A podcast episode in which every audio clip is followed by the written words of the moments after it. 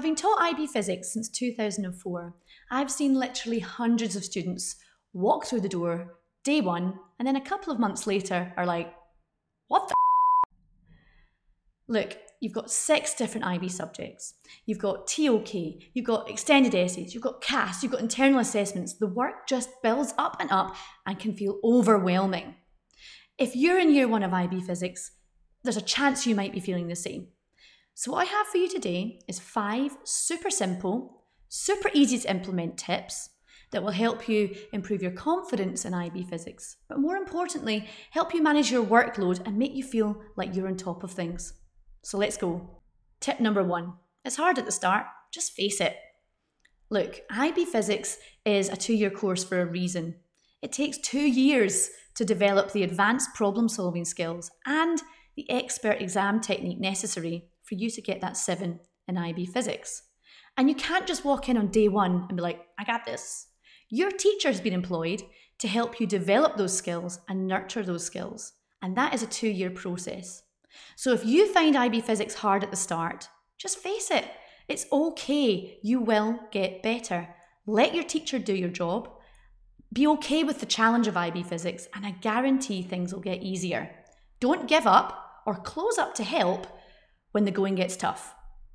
Tip number two is to write your revision notes from day one. Sorry, but you're going to have to do exams in IB physics. And in the weeks before those exams, you do not want to be focusing on your revision notes. That's a complete waste of your time. You would like to be focusing, I'm sure, on exam technique and past papers. But the bummer is, you do actually need revision notes that you have written because that's the best way to embed it that knowledge into your head. So, my tip to you is as you finish every topic in class, take 15 to 30 minutes to condense that whole topic down into two sides of A4 paper.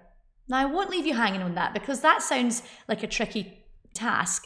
So, at the end of this podcast, I have a free template for you to use and some simple instructions on how to exactly make those revision notes and how to exactly condense them in just 15 minutes. So hang on to the end.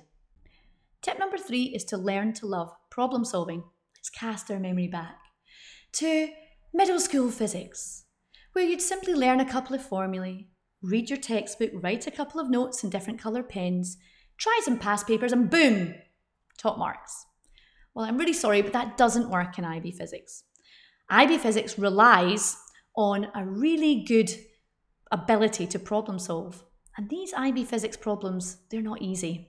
They are multi layered, they span different topics, and they rely on a fundamental understanding of mathematics. Most of all, they rely on you practicing them. Now, practicing means you don't get everything right straight away. It means you're going to get most of them wrong to begin with, and you're going to find them a challenge. But if you learn to love problem solving and learn to love that process, then IB Physics is going to be a much easier and more enjoyable experience for you. Tip number four is to practice past exam questions from day one. Make it your mission to find some. Okay, you, as I said before, you're probably going to get most of them wrong to begin with, but practicing and recognizing the style of questions that come up early on is your biggest tool in getting that seven in IB Physics. Now, there's literally thousands of past paper questions out there, so don't worry about using them all up. Okay, start from day one, and if possible, just focus on past paper questions on specifically the concept or the topic that you're focusing on right now. Start early, I promise it works. Tip number five get the relationship with your teacher right. If you're stuck, then you really should be able to expect further help from your teacher.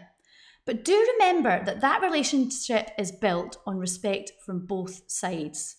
Spend time nurturing the relationship with your teacher so that they are more willing to help you. Let me give you some examples. Situation number one student sits in the class and at the end of the lesson says to the teacher, Sir, you know that waves test we got tomorrow? I don't yeah, I don't understand waves, so can you help me Wow. okay, first of all, waves is a huge topic. And the idea that you would be helped with waves the night before a test shows that you haven't done enough individual study to, to warrant that help. You haven't come in with a specific question. You've just said, Can you help me with waves? And I don't know if you notice, and I know I'm obsessed with politeness because I'm British, but the student didn't even say please. So if I was a teacher in that situation, I would very simply say no, because I don't feel that the respect has been shown towards the teacher. Let's look at situation number two. Situation number two takes place at the start of the lesson. The student walks up to the teacher and says, Excuse me, miss, I am preparing for that test next week on waves. I worked through all the past papers that you've given me, uh, and the mark schemes helped me work out where I was going wrong. However, I still really don't understand questions 2C, 5A, and question 8. I was wondering if you could go through them with me. Now, as a teacher, here's what I'm thinking wow, that student has worked and they've devoted their own time to individual study. And they respect my time by asking specific questions at the start of the lesson so I can go and prepare that for them at the end of the lesson. Now, can you see the difference between the two situations? You have to build a relationship that works between you and your teacher, and good relationships are built on respect. So, respect their time and they'll respect yours. So, tip number five is to build that relationship with your teacher. If you need more help from me, not just your teacher, then can I recommend my IB Physics Starter Study Kit? It's free to download. There's a link here and it will take two seconds. All I need from you is your email. And what you'll get is a revision note template, something called a magic marking grid, and much more further help from me on how to organise your work in IB Physics. Please take it, it's there for you. I made it for you.